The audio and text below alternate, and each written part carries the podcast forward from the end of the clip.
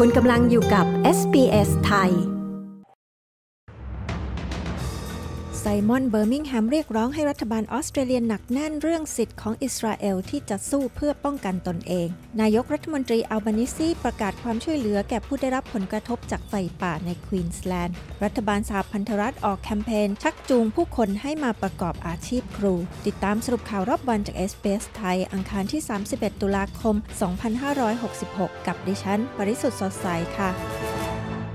ไซมอน เบอร์มิงแฮม ผู้นำพรรคฝ่ายค้านในวุฒิสภากล่าวว่ารัฐบาลอัลบานิซี ต้องยังคงแน่วแน่และหนักแน่นเกี่ยวกับสิทธิ์ของอิสราเอลในการต่อสู้เพื่อป้องกันตนเอง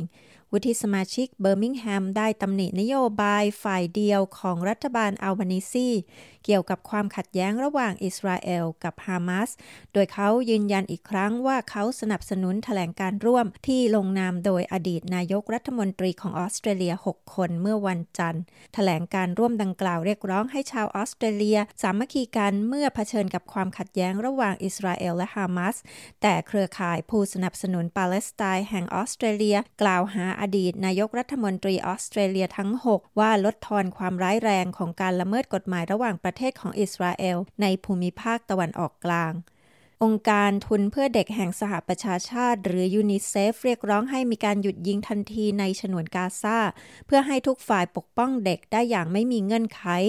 และให้ความคุ้มครองแก่เด็กเป็นพิเศษ ภายใต้กฎหมายมนุษยธรรมและสิทธิมนุษยชนระหว่างประเทศยูนิเซฟกล่าวว่าไม่มีที่ใดที่ปลอดภัยสำหรับเด็กๆ ท่ามกลางความขัดแย้ง ฟิลิปเป้ลัซซารินีหัวหน้าสำนักงานบรรเทาทุกข์ของสหประชาชาติ เพื่อผู้ลี้ภัยปาเลสไตน์กล่าวว่า จากรายงานผู้เสียชีวิตในฉนวนกาซาที่มีเข้ามา เกือบ 70%เป็นเด็กและผู้หญิง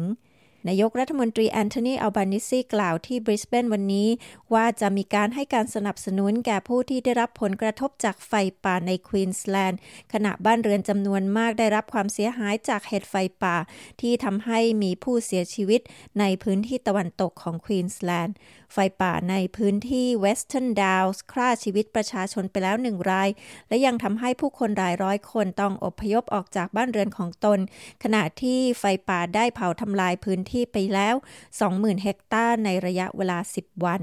รัฐบาลสหพันธรัฐออสเตรเลียประกาศแคมเปญด้วยงบประมาณ 10 ล้านดอลลาร์ร่วมกับทุกรัฐและมณฑลเพื่อแก้ปัญหาการขาดแคลนครูทั่วออสเตรเลีย แคมเปญที่มีชื่อว่า Be That Teacher จะเสนอประสบการณ์ครูในโรงเรียนของรัฐบาลที่มาบอกเล่าเรื่องราวที่พวกเขาได้ตระหนักว่าการสอนมีความสำคัญต่อชาติเป็นอย่างมาก รัฐมนตรีบิลชอตเทนกล่าวว่า รัฐบาลหวังว่าจะสามารถชักจูงใจให้คนหนุ่มสาวเข้ามาประกอบอาชีพครูกันมากขึ้น ประธานาธิบดีโจไบเดนของสหรัฐได้ลงนามในคำสั่งพิเศษของประธานาธิบดี เพื่อลดความเสี่ยงที่ AI หรือปัญญาประดิษฐ์อาจส่งผลต่อผู้บริโภค คนทำงานชนกลุ่มน้อย และความมั่นคงของชาติคำสั่งดังกล่าวซึ่งประธานาธิบดีไบเดนได้ลงนามที่ทำเนียบขาวกำหนดให้ผู้พัฒนาระบบ AI ที่มีความเสี่ยงต่อความมั่นคงของชาติ เศรษฐกิจสาธารณสุข หรือความปลอดภัยของสหรัฐ ต้องแจ้งต่อรัฐบาลสหรัฐเกี่ยวกับผลการทดสอบด้านความปลอดภัย ตามพระราชบัญญัติการผลิตด้านกลาโหม ก่อนที่ระบบ AI เหล่านั้นจะได้รับการเผยแพร่สู่สาธารณะ ทั้งหมดนี้คือสรุปข่าวรอบวันจาก SBS ไทย อังคารที่ 31 ตุลาคม พุทธศักราช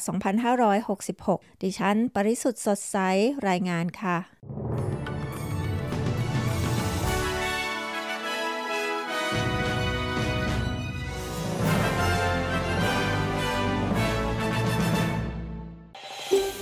ต้องการฟังเรื่องราวน่าสนใจแบบนี้อีกใช่ไหม